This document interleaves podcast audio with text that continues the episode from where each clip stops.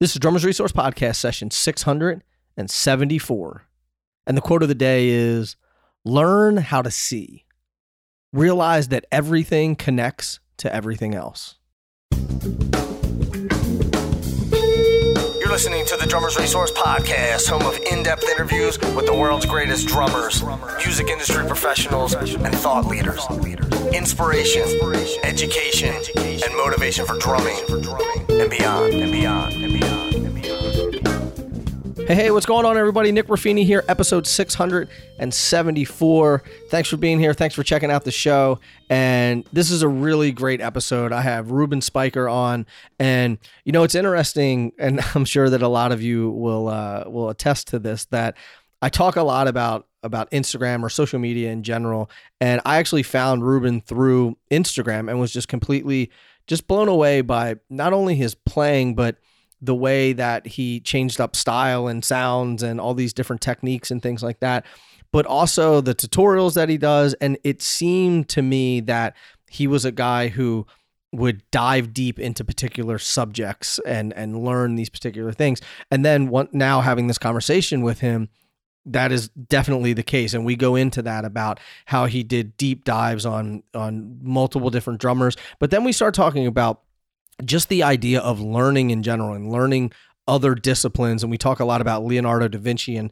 and and how he learned and how he it was constantly experimenting with things. And he was a polymath and and and was a master at multiple things and his friend circle and things like that. So a really interesting conversation around how everything in your life is really interconnected and and when you learn new things whether it be something that has to do with drumming or not can definitely help you in the drumming world and vice versa. Things that you're learning in drumming may help you in the gym or things that you're learning in the gym may help you with some other thing that you're trying to do whether it's building a house or something like that. There's there's all this interconnectivity that that I think is really really great and we get pretty deep on on that kind of stuff in this episode. So I'm not going to waste any more time. Let's get into it with Reuben Spyker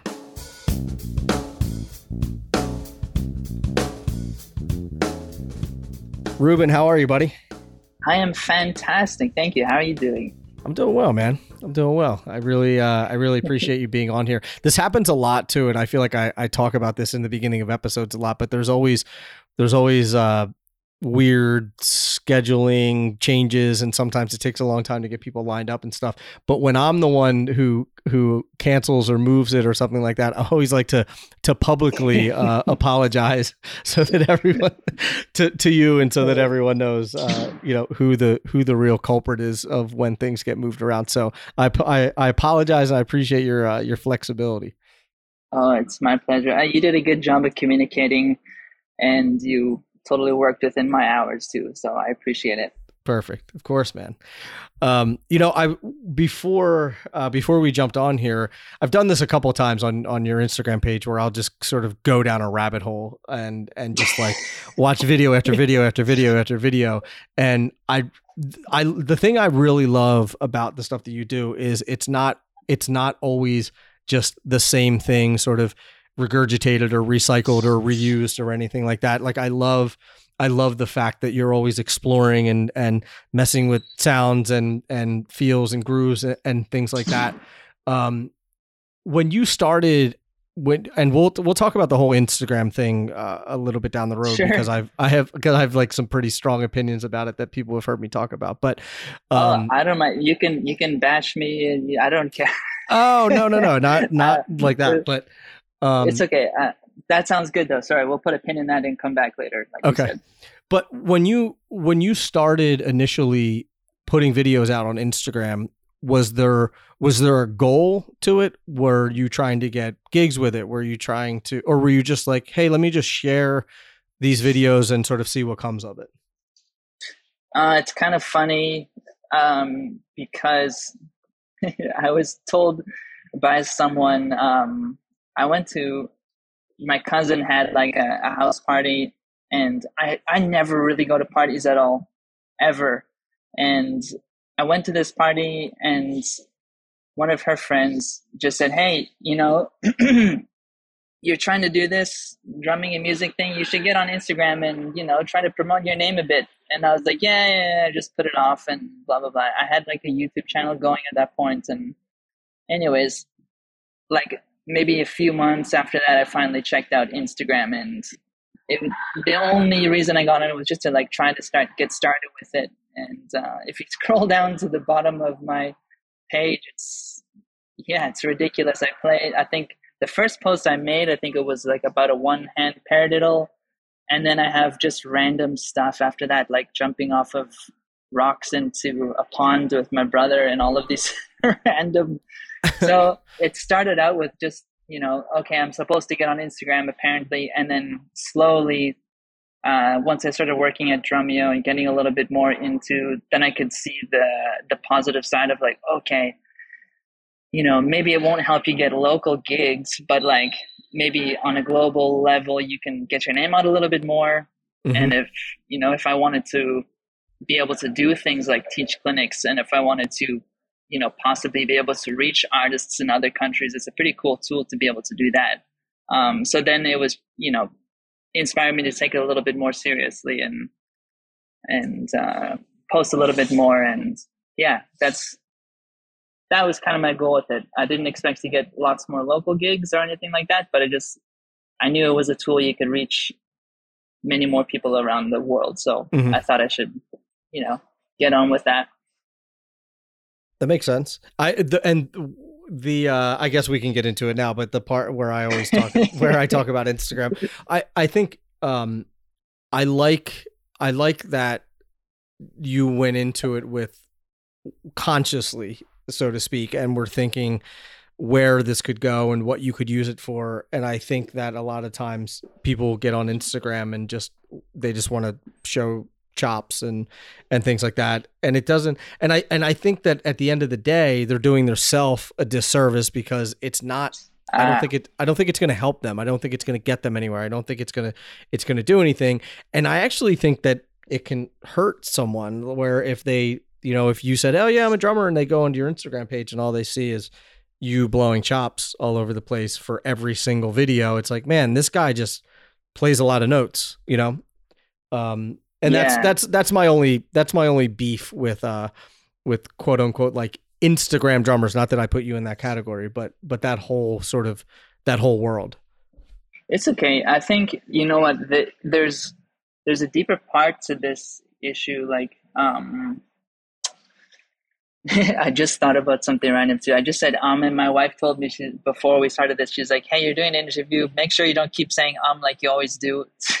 I just caught myself doing that. That's funny. Okay, what I was about to say though was um, thank you. You just said it before that I, it sounded like I I got into Instagram with like a lot more thought into it, but honestly, I, I, didn't have a lot of thought. I was told I should get on Instagram, and I just kind of did that. And then later on, I realized the tool it could be. And then the other thing was like, once you do start to get a bit of an audience, and you do know that there are a few, you know, really talented musicians, or even some possibly some famous people watching your stuff, it makes you double think about what you're going to post. So, like, okay, if this person could possibly see that you know you want to make sure that it's something that they don't go like oh what is this? Or so it's that can kind of help with the mindset but i think i i often sometimes fall into the rabbit hole of having the unhealthy relationship with it too. Um, it's just something we have to watch out for which is like you can fall down the rabbit hole of just posting about chops and showing off because maybe one of your posts that you posted got a ton of attention and you see all those notifications and you kind of you know all those neurochemicals start firing in your brain and it feels really good. So you think you should do that again to get all that attention again. And then you get into that cycle. So i can see how people are easily stuck in that thing of only posting chops because chops often seem to get a lot of quick likes and stuff. Um, mm-hmm. So I can see how that happens, and I've definitely caught myself a few times trying to create content about that or filming something and then like, oh, I'm just filming this because I think I want attention. Whereas like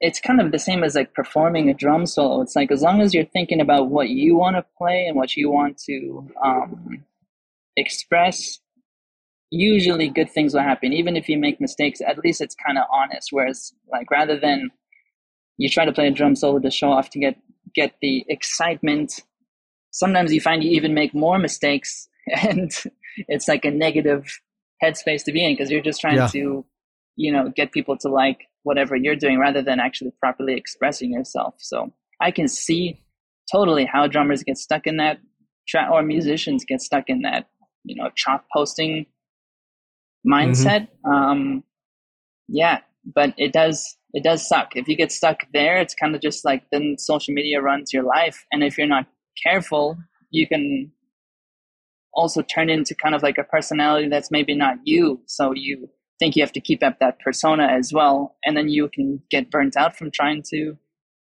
do all that so yeah i think mm-hmm. it's it's quite a um I, in general i think just you got to be careful with how deep you are attached to social media i guess I kind of just went on a bit of a rant there. Sorry. that's that's what you're here for. We're we're here to listen to you. uh, and I, I think, and there's the other side too of of the things that you post and the criticism that that you can get from it. And and I, I say this all the time. You yeah. know, St- Steve Gadd could throw up the most amazing video in the world, and there will always be one person that comes on and says, "This guy sucks. He's the worst drummer in the world." Right? So it's yeah, you, yeah you're you're never going to get away from from critics and and cynicism. Um, but how do you deal with that? Because I think that's one of the I think that's one of the big things, not just with social media, but just putting out your work in general. Just creating something and putting it out to the world and and and being vulnerable to let people judge that, right? So you put this thing out, and for you, mm-hmm. let's talk about specifically about Instagram. Like you put something out, you know that you're going to get some negative feedback on it, no matter what, right? No matter how great it is. Um, yeah, yeah. How do you how either do you negative feedback? Oh, it's either negative feedback or maybe you don't get any feedback and you put a ton of work into it and it gets no. That's and that true can get too. you in the same low spot. But then you have to remember the algorithm will actually control a lot of it as well. I find like if you don't post something for quite a while, then all of a sudden you post something that gets a lot of traction, and then the next few posts after that don't do so well. And if if you don't remember that it's like the algorithm and the, the site, not necessarily people not liking your stuff, that will help uh, as far as like not falling down the rabbit hole. But negative, yeah, negative responses and comments they suck and sometimes they're a little bit funny and I try to every now and then I engage with them, but sometimes I just like let them go and I'll scroll past or um yeah, uh sometimes yeah, maybe if it's like what whatever depending on what they say, if they say something that's just like you know, they're just coming on here to start some whatever political stuff or just totally you know, maybe I'll just block that person or something. But usually I just let people say whatever they want and then often I'll just ignore these other comments. Sometimes I'll respond back to them. The worst one I've recently got, uh, which makes it was it just made no sense at all. But like, I posted a video about these like three different ride cymbal techniques, and it's just a breakdown of these three three techniques. It's a really quick video. Just go through a few of them, a couple breakdowns, couple tips in there, and lots of wonderful comments. And then there's like plenty of comments where people are like, hey, you should just be eating more food because look at your wrist. Like so many comments were like, really? yeah, it's like, so that's like another level. If someone is like bashing you physically, that does not like, that feels a lot worse than if someone's like, hey, this is just, you know, oh, you're just grooving. I bet you can't play chops. Or and then if you post a video about chops, then people are like, oh, you probably can't groove at all. So like, you always get those. you're like, make up your like, mind, people. yeah, it's just like, come on. But but that was the worst one I got recently, which was that ride cymbal one. Plenty. I mean, some of them were like funny though. Like you can't let it get to your head because at the end of the day, it's like whatever. But like there are people who are like someone get this man a sandwich it's kind of funny but like at the same time, it's like, wow, I, I bet you wouldn't say that to me in person. Yeah. Um, Well, there's a Or- there's a lot of keyboard warriors out there for sure. yeah. But That some of them for I was just like, yeah, well, send me some food and I'll eat it. Like, the Yeah. funny thing is, uh, people Send me a probably be DoorDash gift card and I will. Uh, yeah, I'll I will some food. gladly eat for you to make you happy. and I, I think people would be alarmed at the size of meals that I actually can eat. It's not my fault. It just goes away. Right? Like, anyways, it's so ridiculous though. It's like Yeah. what you know what that's obviously about them and not about you, but it's like what's going on in people's lives or in people's worlds where they're like, you know what I'm going to do? I'm going to go online and I'm going to criticize someone I've never met before. I have no idea, Yeah. you know, I don't know anything about them except I see their videos online and I'm going to I'm just going to criticize. That that just boggles my mind cuz to your point, like you would never you would never say that to someone in person or Mhm.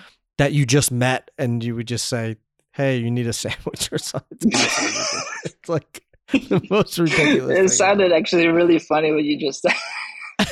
but it's just it. I, I mean, it's it's I don't know. It blows my mind, man. Absolutely blows my mind. Um, yeah. I want to I want to rewind a little bit and just and and Okay. talk about I I'm I'm really interested in in I try I did try to do as much research on you as I could uh just understanding like where sort of where you're coming from stylistically Mm. you know what Mhm. what your influences are and things like that um so talk to me about like growing up and and getting into playing and and sort of the stuff that you were listening to was there you know was there music in the home how did you how did you Mhm. sort of shape your your style uh, and and your listening preferences. Um, so I grew up, and my dad was actually a drummer. He played drums in church, and bought his first drum kit back in the '80s. Had some epic long blonde hair, and uh, yeah, he played drums in church. He had this massive drum set with like rototoms and everything. It's this huge Pearl export kit. Um, he loved like drummers like Neil Peart and all those players. So when I was like I guess since a baby or however old, he would go during sound check. We would get to church and he would just put me on his lap and just put sticks in my hand and kind of just let me bang around. So that was kind of my first intro to playing drums was from that age. And yeah, once I got a little bit older, I could kind of sit at the kit myself. Then when church was over, people would go downstairs to drink coffee since they're all European Mennonite people and they love their coffee. They just they do that every day for or not every day, but for anyway, that's like the church thing. They go have coffee and the drums were left alone upstairs. So then I would just Wait, so where were you? You were you in? You weren't in Canada then? oh no no we were in Canada. There's lots of Dutch Gotcha. people and stuff Gotcha. around here. So Gotcha, gotcha. Okay, at least in Vancouver, there's like a, a ton of of European immigrants and stuff. Um, really, I never knew. And- now we're gonna get sidetracked, but I guess I never knew that there was a dense population of of Dutch people in in Yeah. Canada. I mean, I always think French, right? But like, well, maybe it's just this this po- this little pocket in BC or the Fraser Valley. Growing up here, there's just lots of European families, um, or at least like the grandparents' generation are Right. they all came like after World War II, I guess. Um, interesting. But there, but since, but now there's actually a lot of other many different cultures moving here, which is really cool.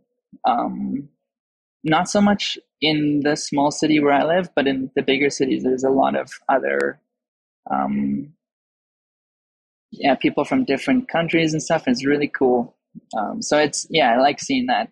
Um, Yeah, for sure. and anyways, this yeah, this this uh, church we were going to, um, people would go downstairs to drink coffee, and I'd be left alone to make noise upstairs. And that was kind of like how I just got started playing drums, was just making noise and having someone tell me that I only play the same thing every time, and I should try something else. that was Was that on Yeah, Instagram? that- no, just kidding.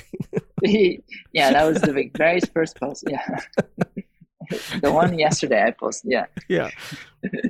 um, and that that was like the start of it. Then eventually we left there and moved away, and then my dad for some reason left the drums there. I, I never knew why he left the kit there.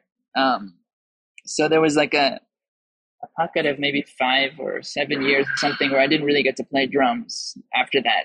Uh, until we got the kit back and I was like in middle school and then I could set the drums up in my room and then finally again I was making a bunch of noise every day and then that was the same time where we just kind of got like internet and um, you could search for videos like on Google. And I asked my dad, I was like, "Who's the best drummer in the world?" Dad, he's like, "Oh, it's Neil Peart." he's like, "You got to check out Neil Peart." and but he actually, still to this day, he calls him Neil Peart. So that's um, what I um, call him too. Right, his name is actually Peart. I'm I'm sure I say it wrong, but it's Neil Peart.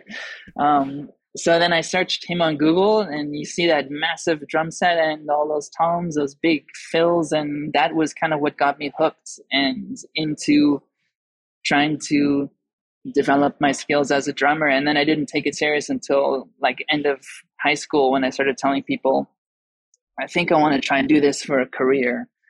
Um, and then that was when I just started practicing really seriously, discovered different styles. I really discovered all these different styles and players from the branch off of Neil Peart and hearing him in interviews talk about drummers who influenced him. So I would check out those drummers. And then he'd talk about, talk very highly about players like Buddy Rich and how, you know, just trying to play to that level, which he, he himself said he could, couldn't achieve. And he just, you know, he was talking very highly about Buddy Rich, and then he'd talk about Keith Moon, and then he would talk about John Bonham. Or um, so I went and checked out all those players, and then through YouTube, you know, you just have the recommended the videos come up. So then I would find out about players like Dave Weckl and all those, and mm-hmm. and then different styles of music, like at the same time, and it it kind of thanks to YouTube was is how I, I, I learned about all these styles of music and different drummers and stuff. It's, um, I think, yeah. I, I, I just want to, sorry to interrupt you, but I want to point out mm-hmm. something that you just said that like we kind of went through pretty quickly, but the idea of, okay, you find someone that you like, you find Neil, per- yeah. Neil, Neil Peart, and yeah. uh, you, you know you find him, but then you f- you find who they listen to. So Bonham, Buddy yeah. Rich, all these other guys, and then even going back. I mean, that's some of the best advice I ever got too. Was like, who who do you like? Then find out who they listen to. Find out who those people yeah. listen to, and you start to understand. Like, and I'm guessing this is what happened with you too. Like, you sort of you start to understand where these people are coming from. Their drumming starts mm-hmm. to make a mm-hmm. lot more sense and you start connecting all of these dots and it to me it was like it was like a big unlock and I I just spent I spent hours and hours and hours on um on Drummer World and just watched every yeah. possible video that I possibly could. But same thing, like they would mention a person and you go back. And mm-hmm. I think I think that it's such an important thing that you mentioned that. And I just wanted to call that out for people that are listening. Like whoever you're listening to now, like if you're, you know, even if it's a newer drummer, if you're listening to when I say newer drummer, like I'm not, you know, not the John Bonhams of the world, but like if you listen right. to a Nate Smith or if you listen to a Benny Greb or or anyone else, like figure out who they really dug and who they, you know, who they grew up listening to and then and then find out who those people grew up listening to. And uh I think it'll I think it'll do a world of good for sure.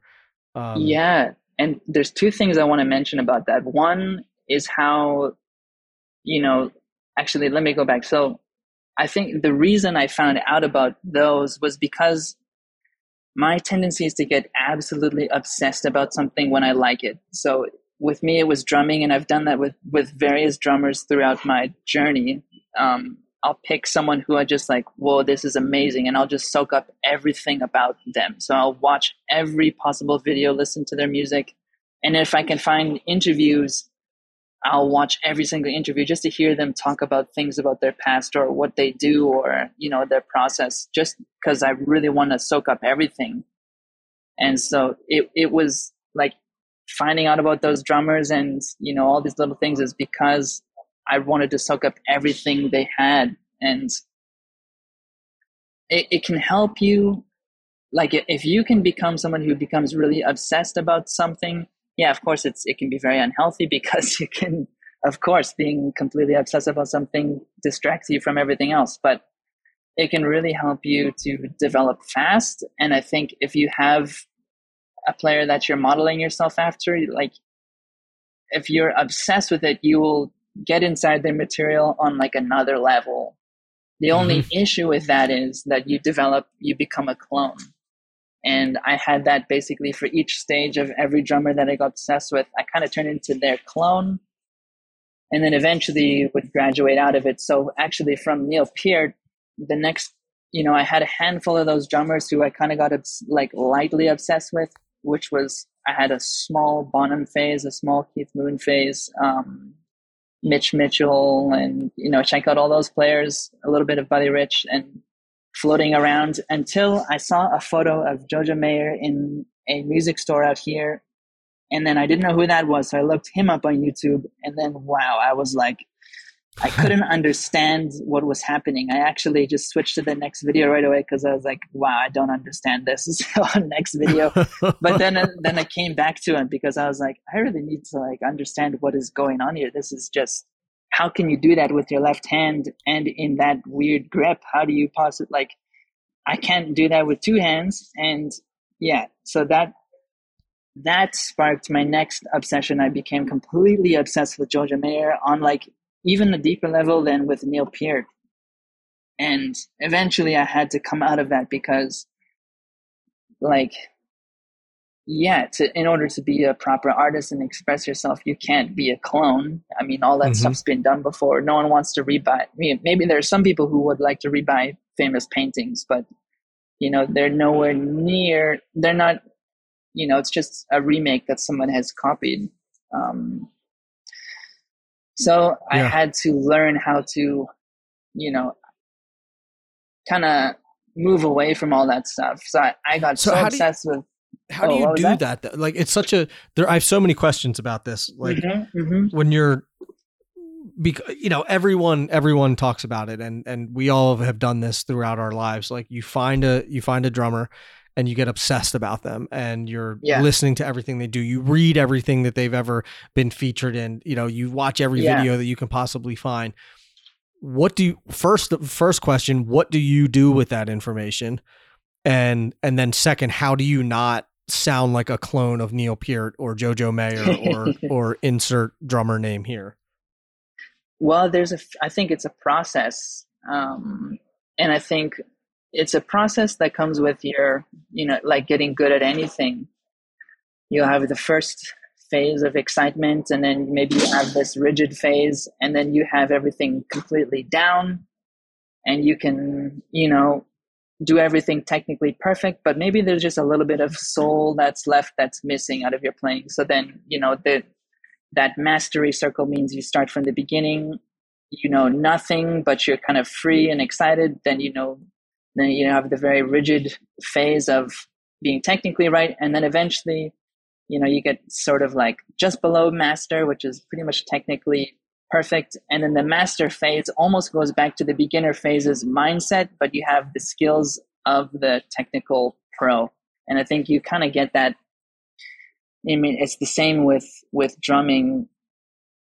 You have like maybe it's not you know exactly being like when you become a clone of someone. It's not you don't go through that process becoming a clone of them. But I mean, I think that clone thing is in the process of your overall drumming journey.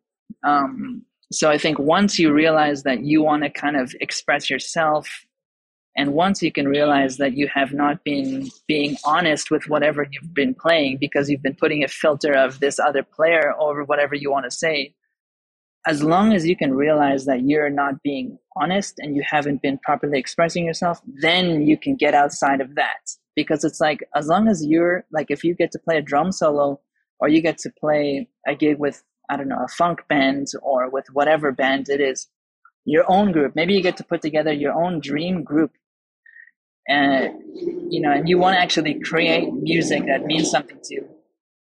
You know, you could play all that stuff that you know from the different drummers that you've cloned. Mm-hmm. But if you want to be happy and actually really express yourself, you have to be able to do that yourself. And I don't think you you can't you can't undo that unless you're prepared to really truly honestly want to express yourself and your own ideas you know if you've if you've had that process of becoming a clone of someone you'll have a lot of you know you'll always have that as your influences and it'll always be part of your journey but until you can decide you're going to properly express yourself i don't think you can be free from it so it's a process of that it's just like kill off all those filters of everything that you play so like what I had to do. Sorry, I'm I'm going very long winded with this. Um, uh, this is great. I love this. okay, what I personally had to do is maybe not the same for everyone. Is right. so in the Jojo Mayer phase, it was hilarious. It was so bad, and I'm I can't. The the embarrassing part about this is that I've interacted and met Jojo maybe half a dozen times and had the pleasure of seeing him play and all these things. The cringy part is that, that I met him during that phase, which is so embarrassing. And I'm sure he's probably seen some videos of me playing and I made like a whole bass drum technique video before his his DVD came out on YouTube and I was down the JoJo rabbit hole. So I'm sure he's seen that and it's just like, oh, this guy is just freaking ridiculous. I can't believe It. so it just feels terrible that I I met him in that phase, and I'm sure I'll never live that uh, down. I'm sure I'll always be this annoying person in his books. Were, were, you like uh, asking him specific questions about like how he does a particular thing, or? Uh, no, the first time I think I met him, um, I was like, "Oh, hey, Jojo," and I was trying to be all cool and not too fan fanboyish. And I think I had mentioned to him um, because I knew he put leather on the bottom of his shoes. He got those shoes made so it could be slippery on the pedals. And I had tried it myself. I couldn't get leather put on, so I like tried all these other different ideas. Like I was even putting socks on the outside of my shoes just to get that slippery surface happening and trying everything. So finally, I ended up just going to get these shoes. Like I, I went through the process of finding the right shoes and then found leather and found a shoe cobbler and got them to to do this and put the shoes together. Anyways, when I really? met him in person, I, I had I was like, oh, thank you for the idea of putting leather on the bottom of your shoes because I was doing all this and putting socks on it, and I, he's it was right before he's going up to play, so it's kind of like understandable. As it's just this weird, random, annoying kid. he, it's pretty he amazing. Me well, he treated me well though. I just I've had a few of those interactions where it's just like, um, especially working at drummer at, at Drumeo, I've met a few. Well, you get to meet all these amazing players, but I just put my foot in my mouth sometimes, just saying, basically saying things that are like over my head, and then afterwards, I can't believe that I said that. It's basically I've just I was just nervous, so I was just speaking without even thinking and just yeah. saying stupid things. But where was world, with this? Yeah. Um, where was I going with this? Okay, yeah. So you were asking how to not become how I got out of the clone phase. So, like I was saying, I got super obsessed with JoJo. I was at the point in university. I was even trying to grow my hair out so I could have this afro look. Um, this now I'm, I'm, my hair is thinning out, so it doesn't even work. I couldn't even do that if I tried now, which is hilarious. The photos from back then look ridiculous. And then I was like trying please, to buy. Please send the photos. Cool, please send photos. yeah. Thankfully, I don't have a lot, so. Uh, but I think you're lying. Really, I could I could probably dig some up somewhere, but it was nice. just like embarrassing the level of um of like obsessiveness I went to to try and dress more funky and make these, you know, all this stuff and wear the shoes and play and buy all the gear and the sticks and use this pedal and cymbals and to the point of where you you get to every movement you make on the kit, you've memorized how they move around the kit in different situations. So in a jazz setting, in a funk setting, in like if he's playing rock music, what does he do? Even to how these people kind of talk and i never would ever adjust my the way i talk but like i'm i'm good at picking up and i think i've heard peter erskine talk about this like where he thinks jazz musicians are good at impersonating people because they're they can they've trained their ear to listen to things and just pick it up and they can memorize you know they know the rhythms and the intonation or whatever mm-hmm. and so i picked up on some of those things just really tried to get into the rabbit hole and the re- the way i was able to get out of it was coming to the realization that every single thing i played even in at university when i was studying jazz music rather than actually studying these jazz masters, I was putting this filter of how would JoJo play it over everything. So I had to basically take that filter off and try to think, try to go inside myself and be like, okay, what does this music call for? And what do I really want to say? So it was like trying to like rewire that way of thinking um, to where I'm not putting his filter or any other drummer's filter over it. Now, sometimes I think it's okay if you play something and you feel like, oh, this is almost kind of like a Tony Williams inspired idea. Uh, that's I think that's okay, but as long as you're not trying to put that over everything you do, and these ideas come to you from you know your proper emotion and what you want to express, then I think that's fine, and that's like actually what you're supposed to do. and I think that's mm-hmm. the only way out of being a clone. And the other way to stop being a clone is actually just to cut everything off. So I had to stop listening to his music. I stopped watching videos with him. I just I just had to cut it all off. Otherwise I would constantly be in his vortex of inspiration. yeah. It's I, I think I mean I I don't maybe I don't know I don't know if everyone goes down that road a little bit where they're just where and I forget who said it on the on the podcast and I wish I had remembered or I wish I remembered who said it but they were talking about like copying and pasting and I think for me mm, too mm-hmm. so I'm you know like I've heard so many people talk about this so I'm, I'm guessing it happens to a lot of people who are listening too where you get you go down the rabbit hole of a drummer and then you just start copying and pasting right yeah, and then yeah. and maybe you get out of that maybe you don't but I think that that if you don't, then to your point, you just you're just dropping these things in that stylistically maybe don't make sense, musically they don't make sense.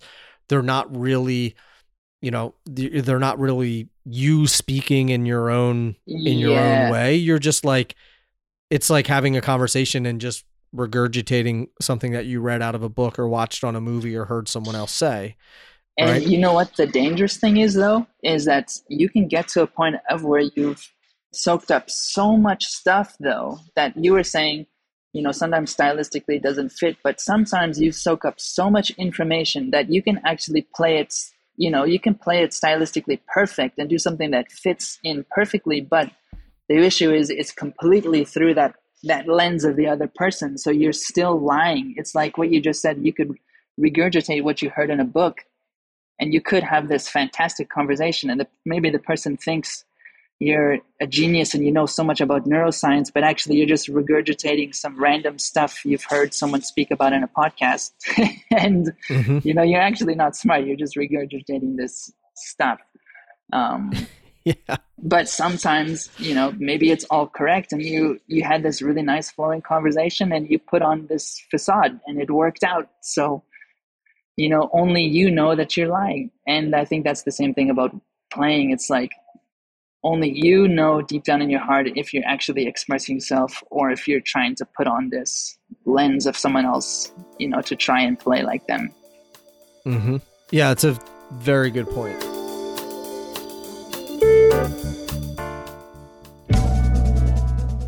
It's time to design your dream kit you have a sound and look in your mind's eye, and it's time to make that dream a reality. Your sound emerges from the choicest materials and is constructed using the exclusive Sonor Optimum shell measurement construction, utilizing slightly undersized shell diameters, allowing the drum head the space to float freely with unrestricted bearing edge contact. Your look emerges through the ultimate selection of veneers, hand polished lacquers, and premium coverings to create the stunning look of your dreams. Design yours today at sq2-drumsystem.com.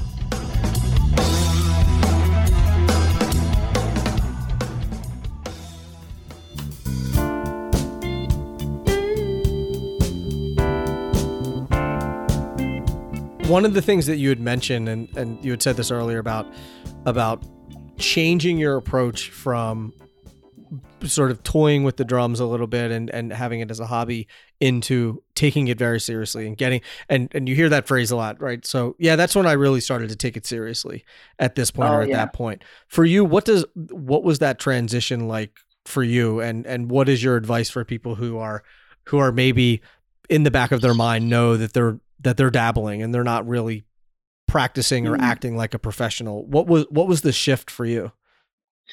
For me it was um so it was like a gradual shift that just keep like you keep finding new gears you need to shift into and new things you have to improve on. So i feel like it's kind of an ongoing thing because there's so many levels to trying to being you know being a professional. Like there's the whole playing side but like you know there's a whole financial side. There's like you know doing your taxes. There's like then there's like being able to hold proper relationships with people and communicate properly and showing up on time. And like that's another side of professionalism you learn about then you know? So you kind of learn about all those different things. And then sometimes you don't you don't know that what you need to do until you kind of make a mistake until you you play with a, a band and you show up late and you don't know one of the songs. And then you know you kind of learn what you have to do sometimes just getting thrown into it um, but the shift for me was um, i mean first of all i'm, I'm a very um, i can be very hard on myself so the first shift was you know you watch a video of of whoever dave weckl or joe Mayer on youtube and you're like oh, here is a million things I need to get better at. So why don't I start with that? I know I suck at this. I can at least just you know, I want to, I want to be a pro. I should probably learn how to do this then, and not suck at those things. So it, you start there with what you suck at, and then you try to improve, and then the more you go down the rabbit hole, and and you listen to. I always loved hearing interviews with other musicians. So like, you know, an interview with Marcus Miller, he was like, "Hey, you want to be a professional musician? That's great. You can do it. You should practice at least two hours a day." And so I was like, "Okay." Um, another musician was like, "Hey, you should you want to be a professional musician? You need to be good at working with people. You, know, you show up on time, and you need to do this, and you know you need to learn your stuff." And another interview with someone would be like talking about some other part of of of that. So it was mm-hmm. it was a gradual transition after trying to improve my actual playing, and then the improving on yourself is something that I think kind of constantly, you know, you constantly work at that. You can always find flaws in your playing, and you can always find things you can be a better human at. yeah. Yeah, I think it, you bring up a good point too. That there's there's so many other aspects to uh, to what really goes into being professional. Like we we talk about it a lot on the podcast. Like there's there's the playing aspect of it, but but it's sort of to me, I look at it as like that's a given. You have to be a great player, right? Yeah. But then there's all these other things. Whether it's whether it's you have to have these sort of interpersonal skills, or you need to know how to to handle taxes and finances and things like that. You know how need to know how to how to book a gig or or yeah. have, have good communication skills or you know there's all these other things that go into it which which at the end of the day without sucking the the life and the art out of it is like you have to be a business person and an artist at the same time and and figure out how to juggle those things. And now yeah. even more so like all these people who are recording themselves now they have to be a, an engineer too. So now they have to be an engineer a yeah. drummer and and this this business person and it's sort of this juggling act um absolutely. and it's not and easy. it's, by no means is it easy. Like it sucks having to do those things too. You just want to play drums and music and make fun artwork with your friends. You don't want to have to learn how to do taxes on your own. That's really not fun at all. you don't want to. I, I hate selling things. I'm not a business person. I hate having to do all that stuff, but I realize I need to do it. And, you know, that's an, an area that I feel like I'm lacking. And so I want to try and get better at that myself. Um, yeah, and like you said, uh, you know, I had conversations with um, many conversations with Dave at Drumeo, and he would often say things like, "Well, what does it mean to be a professional then, in your mind, if if that's your goal to be a professional drummer?" And it's like, yeah, I guess there's different aspects. Some people, their mind is just like, okay, professional drummer is just making your living off playing the drums. A, prof- a professional drummer means you're touring with a or like or they would say a professional drummer is like you're touring with a big artist. Okay then you're a professional drummer if you have that in the brands and whatever. But then it's also boiled down to like okay you know are you a professional drummer if you do all that but then you act un- unprofessional? Right. Um and then also like boiling it down to like, well, what do you really truly want to accomplish? Because maybe your your heart's desire is not the same as your view of what professionalism is. If you truly just want to make music with your friends in the city you live in, you know, you don't need to pursue those huge gigs and pursue all that stuff. But if your goal is to do that stuff, then yeah, you have to go down that route. Mm-hmm. I my take is I think that if you get paid even a dollar to play drums, then you're a professional. And then whether you act professional or not, that's a totally different story. But like, I I don't like the I don't like the the stigma that you're not a real musician if you don't make 100% of your income playing mm. drums or you're not a professional if you don't make 100% of your your right. income from playing drums and i think that is i think that's such bullshit and you can go back to the beginning of time and look at any musician and a lot of these guys had had side gigs and you know had or some had full-time jobs some had part-time jobs i mean even some of the most famous musicians in the world uh, you know, had had side gigs from time to time yeah. or or yeah. whatever, you know, especially was, especially working musicians, you know, not like not, mm-hmm. I'm not mm-hmm. talking about like the Michael Jacksons and Stings of the world, but like, you know, the, well, the blue I heard collar Sting worked at McDonald's. Musician. What do you mean? I'm joking. yeah, no, it's it's you're totally right about that. And that was encouraging for me to hear uh, in my journey that, you know, I would listen to podcasts with other musicians just to again soak up more random info and you know you hear about a famous I won't mention his name but just like for example you would hear an interview with this famous bass player talk about yeah when I moved to New York I actually had to take work at an office job during the day to be able to pay my bills and then I would just play at night and he's actually like yeah one of the top bassists in the world he plays with huge artists and he you know, that's something he had to do. So it's it's normal. Just, you know, if you're trying to get going, sometimes you just have to do what you have to do to to get by. And that's actually what I'm doing right now is I have like a side gig myself just to try pay my bills and I'm trying trying hard to get my own stuff off the ground, my own kind of career. Um, yeah. I I had this conversation. Uh, there's a there's a mutual. My wife and I have a friend who is a she's a let's just call her a creator, um, not okay. a musician, but but and it, and says the same says the same thing about like wanting to just do make art and and do those things, um, but can't pay her bills. And mm-hmm. and I think that there's and I'll, I'll never forget Bermuda Schwartz told me uh, on the podcast he he's been playing with Weird Al Yankovic for 30 at this point like 32 years or something crazy like that so he's mm-hmm. been with he's been with him for a long long time but and he's like I've got I've gone cuz you know there'll be times when they're not touring for years at a time sometimes and he was like and he was like, you know, I would go get I would go get side gigs and things like that. And there's no honor in starving for your art. And I was and I was just like every as soon as he said that, I was like, I'm gonna put that in my pocket. I'm I'm gonna use that all the time because it's so true. And I think that and sorry, I'm on a soapbox, but I think that uh we we think that we that we think that we always have to just do this art and not do anything else to make money and if we do something else then that sort of that sort of negates our authenticity or something like that but then the flip side we also think that like we're or in addition to that i think that sometimes we we think that we need eight nine ten hours a day to always just be making art. And I Yeah. think that's bullshit too. I think most of the people who aren't super busy, uh, if they're not working and they're just focused on their art, I think they're focusing on their art two or three hours a day. And the rest of the time Yeah. they're probably screwing around and watching TV and just like, you know, going to Starbucks.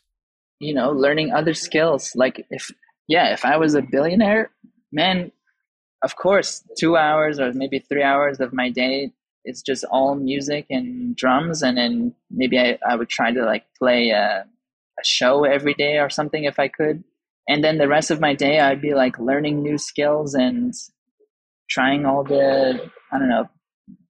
Yeah, I would I would just like there's so many things I want to learn how to do. It would be so easy to fill my time up with like that stuff. I wouldn't want to. I wouldn't want to have drums be, you know, my whole entire day because, for example, when it's sunny outside, I don't. It sucks being jammed in a practice room. Um, yeah, there's so many other amazing things to learn, and I think they also, if you get out of your your art and you can be observational and take in things around you it will also help to grow and inspire whatever it is you're trying to express if you're never open to things around you you you know you can be you know you won't have things to express you won't you can also easily fall into un you know those artist slumps as well if you Mhm. don't have another thing to be obsessed about like there are so many if you think about the top person in any field whether they're an artist or they are you know whatever it is the top architect in the world the world's best actors the world's best dancers the world the best baristas in the world they all have other side things that they are pretty close to like a pro level at and it's just like a side obsession something they like to have fun with Mm-hmm. uh, and I- I think it's because it helps you get curious and it gives you more inspiration. You you have whole new groups of people you can interact with, and you know, I think it's it's just good if you can have that you know thing that you can get outside of your art.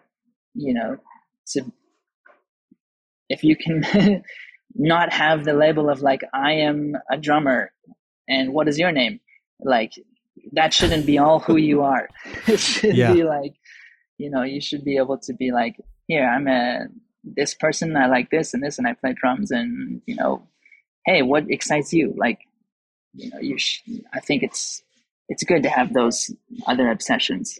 Yeah, and and it's an interesting point because I I read a lot of Stoicism, and if you look back at if if you look back at some of the most successful, whether it be philosophers or or some of the most successful rulers of all time, uh, they Mhm. were they were Renaissance people. They were polymaths, and they you know they were interested in and and had a had a very high uh, uh, uh, uh were what's the word I'm looking for had a very high understanding and capability in in multiple things like they were good writers Yeah. they were- you know Yeah. they were they were into the arts they were into uh fitness all these other things Yeah. that it wasn't just they weren't just myopically focused on this one particular thing um and to your point i think that i think that we do we can pull inspiration from somewhere else and and you start to see how things are interrelated when you're you know when you're at the gym and you're working on mobility exercises and you realize like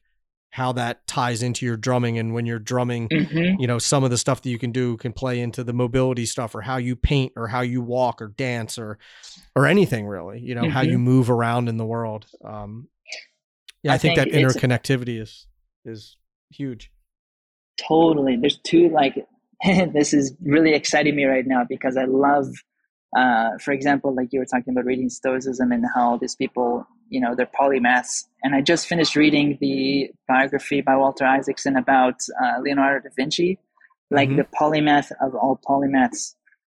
That man is really inspiring.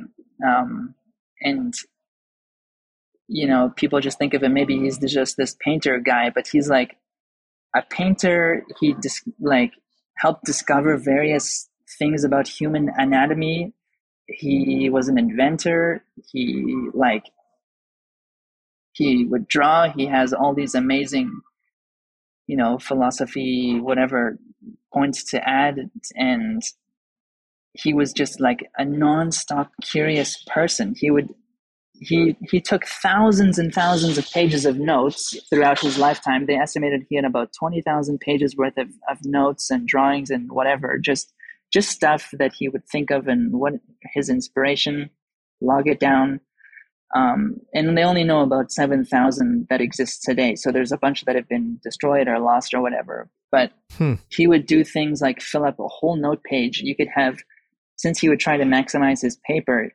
he you would have like a hundred random different things on like one page. One would be like he's trying to just perfect the facial expression of this, and the next would he'd be drawing textures for hair, and the next he would have like a question that would be like, okay, find out what a woodpecker tongue looks like or describe a woodpecker's tongue. And that would just be a point for him to do that day.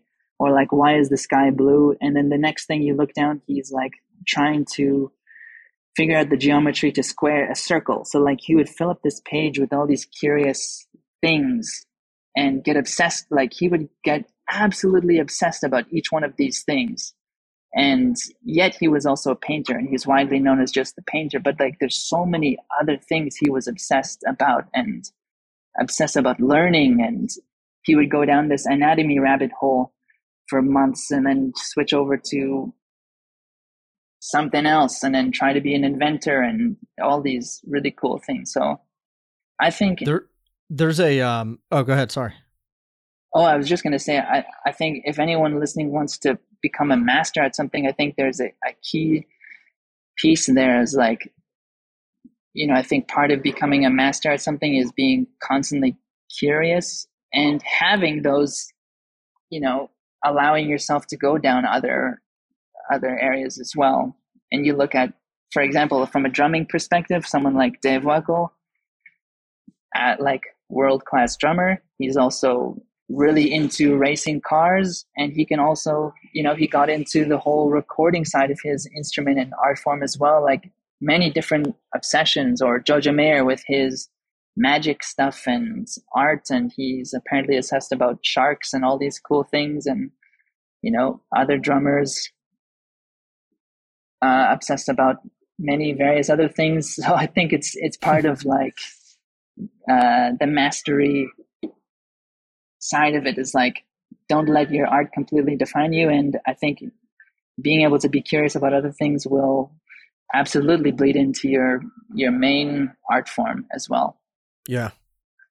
It's it's interesting to me when you brought up when you were talking about da vinci. So there's a there's a museum in florence uh, there's the leonardo da vinci museum and you walk through and there's to your point there's there's drawings and there's human anatomy stuff and then there's there's uh you know human flight and he was trying to figure out yeah. how to how to uh you know how to how humans could fly and then there's all these different inventions and he had he built like he did autopsies and then built replicas yeah. of hearts yeah. and all these other things and I, the thing that blows my and, and and you look at someone like a Benjamin Franklin who was who was the same way where he had he was a polymath and had all of these interests at like mastery level.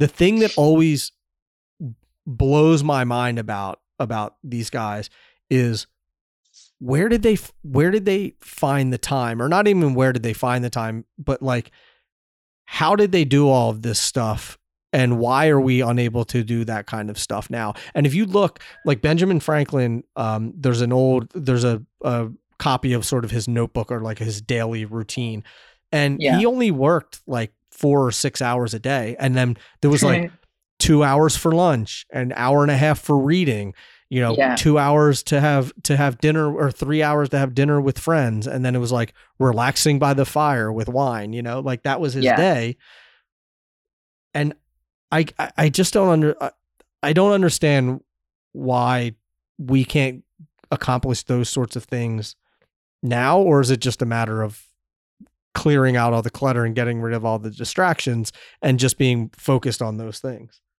Yeah absolutely. I think about this constantly and how i can have more time in my day. Well i think there's two things. One thing is they couldn't help themselves to go down those rabbit holes and, and do all those things. It's just like you know, someone might have time now and say, "Oh, I got like the whole rest of the night. I'm just totally going to binge this series on Netflix." Whereas like Da Vinci is like, "Hmm, describe the tongue of a woodpecker." Oh, actually, there's this. You know, I have a block of time to do some anatomy, and oh, I wonder what about this thing? No one has discovered this yet. Oh, I'm just going to go into this. Like he can't help himself. He's going to learn how to do these things or you know work on his painting skills or and he at the same time is surrounded he would constantly surround himself with other artists and people to both be teaching and imparting wisdom to and i'm sure also just feed off of. He would constantly have meetings with his friends as well and they would go and you know they they they bring different ideas to each other and this reminds me of like the whole like you know that famous da vinci drawing of the naked dude in the circle the vitruvian man Mm-hmm. Um, that drawing came out of a meeting he had with two friends where they were discussing the shapes of how a church should look. And I think it was along the lines of like describing how it, it should somehow represent the body of a man. And then I forget exactly how, but it was like there was a point made from this. They were all discussing, I think it was like an architect or a math, a mathematician or something who was talking about how you could draw, you know, the, the center of a man should be able to fit in, or like a circle should fit around the center of the man with the center being uh, his belly button or something. So each one of these guys later went home and drew their own versions of this. And of course, Leonardo's was the most amazing looking one. And it's like, um, anyways, there's that whole thing. But like that piece of work came out of that conversation he had with his friend. So it's like who you surround yourself with, it's how curious you actually are. And I think a big portion of it is like they also did not have Netflix and cell phones and Wi-Fi back then as well. so right, right. I think I think the the issue is that with cell phones, okay, if you can even avoid looking at social media, if you can delete all those things and free up your time that way, the other issue is how kind of connected you are, I guess, with maybe with trying to respond and keep in touch with people as well, even outside of those things, like, you know, text thinking and that, yeah, that. like there's, there's, there's another aspect of it. So I think, I think part of it, a big part of it is our cell phones and how we let that consume our time and it's also just the busyness of modern life. It's very easy to consume, consume your time with many things. Um, and then the other side of it is actually how curious you really are about something and how you really value your time. I think that's all very valid, you know, I, and I, and it's hard, you know, how do you, you know, I think eliminating social media is probably harder for some than others, but, but not not the end of the world, but like how do you, you know, cut off text messages and email and and cell phones yeah. and uh and I mean then there's just yeah, there's there's a lot of noise, definitely less noise than there was uh back then, you know, things were things were a lot simpler. And I think that the further we get away from that, I think the more the more uh you know splintered everything is going to be and it's yeah. just harder to harder to focus and have that have that deep work on particular things when your phone's vibrating you're getting emails and you know yeah. these other things are happening the television's on and here's the the even more sinister part of it is even if you do delete all those things we've now trained our brains enough to be so distractible that even without those things we are now already like we don't know what to do and we're already fragmented even without those things so on top of that, I think we have to relearn how, you know, we have to relearn focus and we have to relearn some of these other skills. And thankfully, we have people like Andrew Huberman who spends his time, you know, going into great detail about these things on his podcast. So if you you want to learn how to hack your current level of focus and be more, you know, um, you know, you basically, yeah, if you want to learn how to hack anything physiologically, you can learn it through his podcast and and um, just start to take those small steps to rewiring your brain. And um, at the same time, I think reading about people like Leonardo da Vinci and maybe challenging who you spend time with. You know, are these people challenging you? And are these also artists or other people who are bringing ideas for you uh, to improve yourself with or get curious about? That's how you can kind of get around that. But it's, I think, a constant battle and one that I very much need to uh, improve on myself. That's I haven't I've never heard of uh, Andrew Huberman. I just I just brought up his page here, and he has oh looks like dude. some real some some really great like I just saw the Rick Rubin one just popped out, but there's Lex Fridman's on here and and uh, oh man, uh, let me give you my favorite episodes. All right, yeah, I would right. like let's let, let's talk about them now. I mean, let I think that okay. everyone would want to hear them. So Peter Attia's have, a great. I got to check that one out too. Oh yeah, yeah, so. that, that's wonderful. Um, basically, you should just listen to every episode he has on there um, but I really loved, there's one he has further back about skill learning, which is fantastic. It helps you just, he gives you so many nice. wonderful hacks about skill Who, learning. Who's it it? Is it, is it like no, a, one of his solo episodes or is one it of his, I think that's one of his solo episodes. Gotcha. Um, a couple of my favorite ones are his solo episodes where he just does this deep dive. Uh, and I really love the one he did about creativity uh, recent, somewhat recently, and then there's also one where he did um, one on. It was like us partially about creative creativity, but then also about focus and how you can hack your your physiology to be more focused. And it can be as simple as like getting sunlight early in the morning and and depending what kind of um, you know internal clock you have like if you're a morning person you're going to have the neurochemicals are going to be primed to give you the most amount of focus in the morning and then the afternoon is going to be when you're better primed for your creative thinking just the way that your your brain is wired and stuff. So i mean i know nothing about this stuff. I'm just regurgitating his podcast stuff but uh his he goes into like every single possible detail about it and it's super fascinating and very helpful man, how have I never? I'm just looking at all this. I'm like, how have I never even heard of this dude? So here's what here's what I would like to do. If you can send me the links to a couple of your favorite episodes, like I, would okay. love to. I'd love to uh, leave it in the show notes so people can sure. find it themselves. Okay, if I forget to just email me and I'll make sure I include those. I'll, uh, I'll yeah, I'll, I'll, text you and email you and send you a message on Instagram and distract you on every possible uh, medium. Oh yeah, and like then I can uh, learn about how I'm failing at that at every level. right. Um, this is great. I love I love find you know finding new book. I'm actually just getting ready to to finish a book right now. So uh, oh, gonna, congrats, I'm gonna, man! I'm gonna dive into. Well, let's let's not get ahead of ourselves. It's an audio book, so. Uh, audio books reading, are fantastic, though. I I love audiobooks. I'm such a slow reader, so I but I'm always saying, "Oh yeah, I read that book." And then my buddy Ryan always corrects me. He says, "Well, you listened to it." And I said, "Okay, that's fair." well, I mean, but you are retaining all the information from it, so like I mean, yeah. You could just say, "Yeah, I've gone through that book," and then no one has the question and they there can have go. the That's what I, I'm gonna that's what I'm gonna start saying. Oh yeah, I went through that book. That's what I'll do. yeah. That's that way I'm not lying. Yeah, exactly. But the Leonardo da Vinci one, I'm I'm stoked on. I'm gonna I'm going to uh, I'm gonna go through that book as well. So. Oh, nice. Um, yeah, go. Yeah, make sure you go through it. I will. I will. Um, so what what are some projects? Speaking of projects and, and working on things, what what are you working on right now that that you're excited about? Uh, I have um, many things. I'm always trying to become a better player, but project wise, um, I have two different practice, well, maybe three different practice pads I'm trying to make.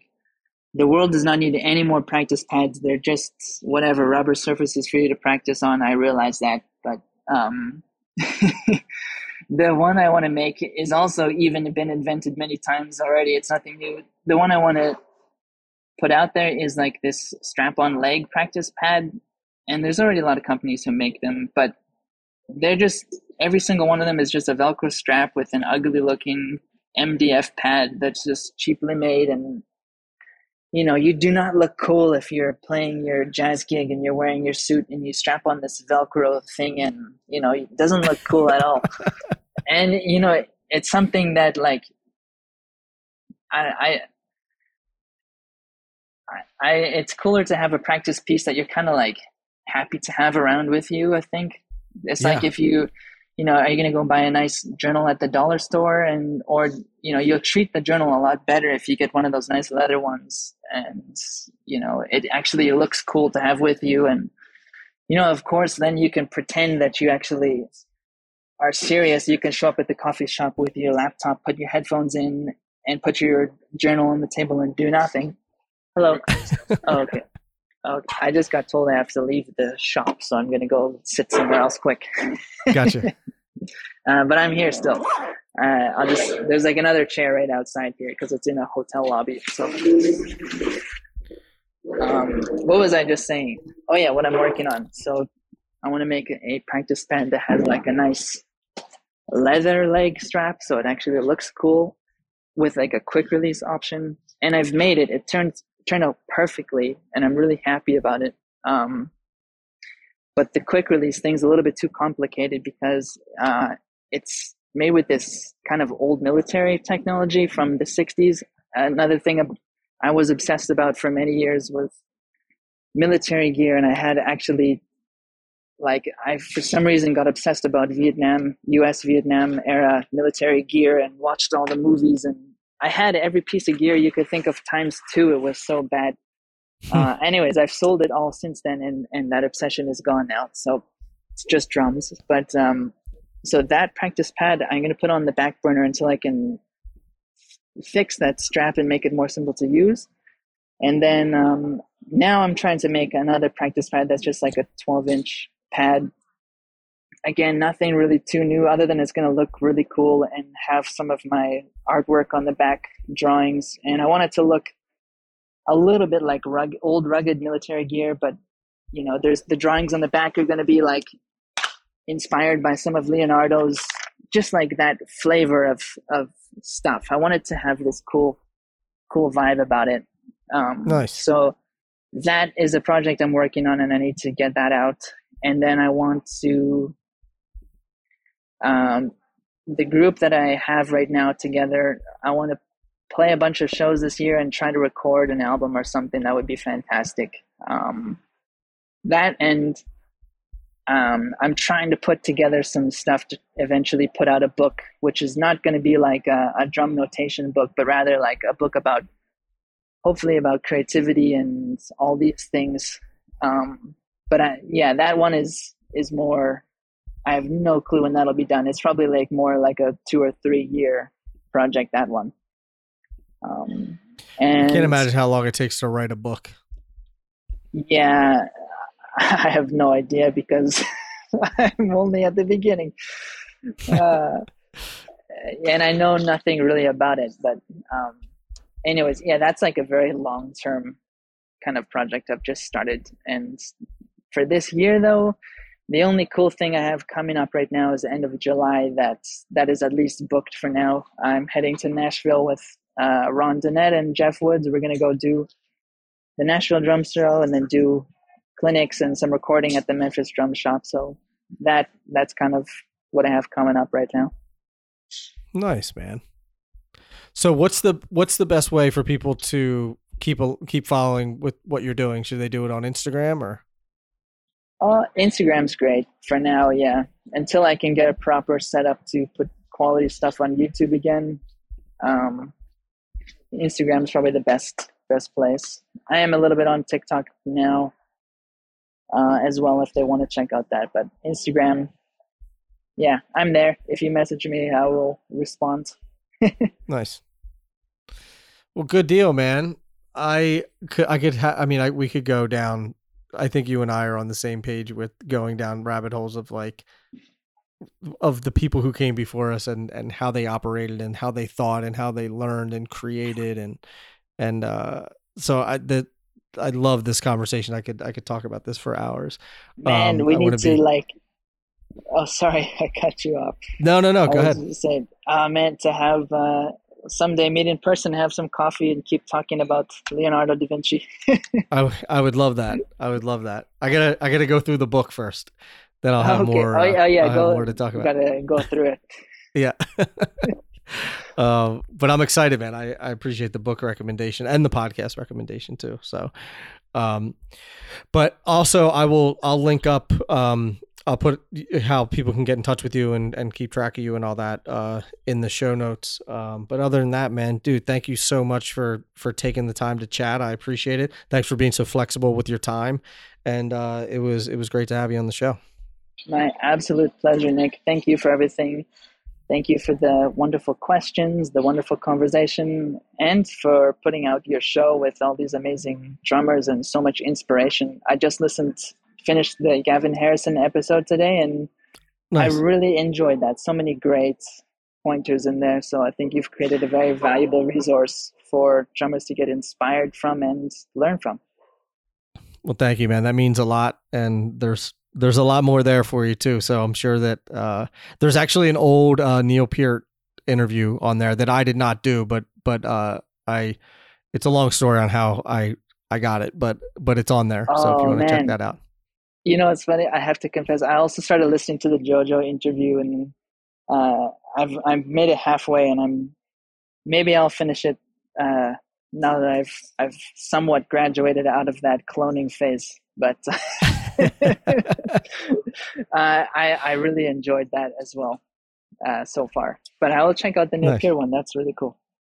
Good deal. Yeah, I'll, I'll shoot you the link to it. Um, but thank you again. Enjoy the the uh, the rest of your day and uh, and keep doing what you're doing. Thank you very much. I will. I would love to keep in touch as well. I hope you have a wonderful rest of your day. Thanks, brother. You too. Okay.